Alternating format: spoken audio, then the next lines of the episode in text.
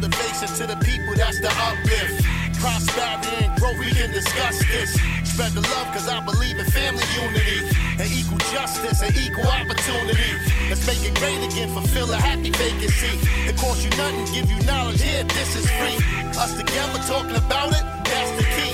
Bring the truth, bare facts, that's just me. Ain't gonna stop me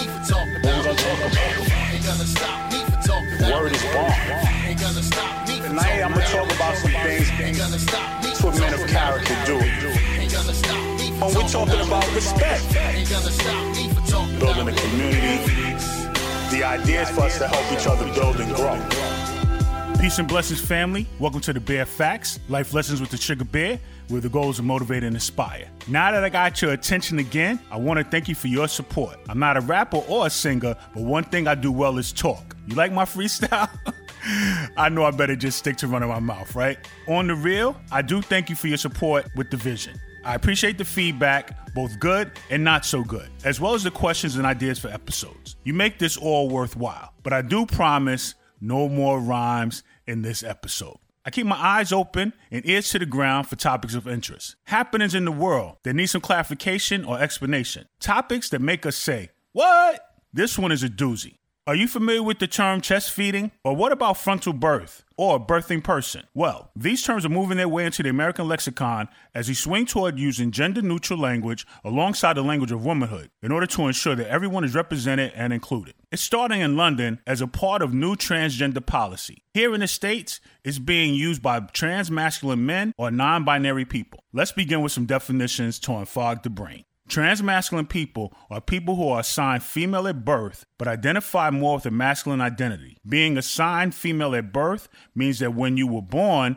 someone declared you a female based on your genitals. Non binary people don't identify with any gender. People whose gender is not male or female use many different terms to describe themselves, including genderqueer, agender, bigender, and more, and etc., and etc. For the purposes of this podcast, we're going with the most common term, non binary. Chest feeding is feeding your baby milk from your chest and uses a way for transgender and non binary parents to describe how they feed and nurture their babies after childbirth. Frontal birth will be used instead of vaginal birth. That's pretty self explanatory, and now birthing person instead of mother. No more clarification of meanings in this one. So much to unravel. My role is to bring it to the forefront of your mind and then you process for yourself. One thing I know is that it all comes down to the presentation.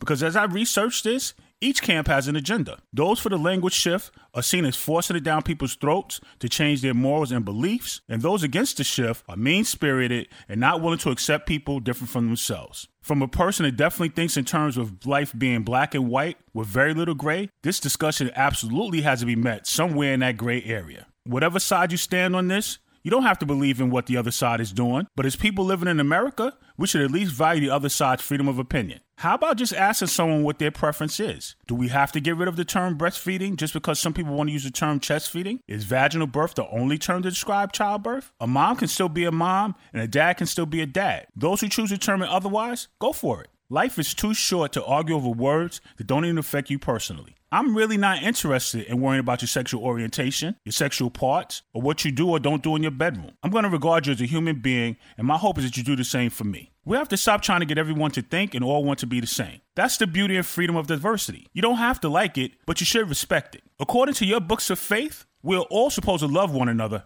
right? Questions, comments on this episode, hit me up. Bearfacts007 at yahoo.com or the Bearfax Facebook page. Until the next episode, keep a smile on your face, peace in your heart, and sugar bear on your mind. Remember, dare to blaze your own path. It's so much fun. Peace.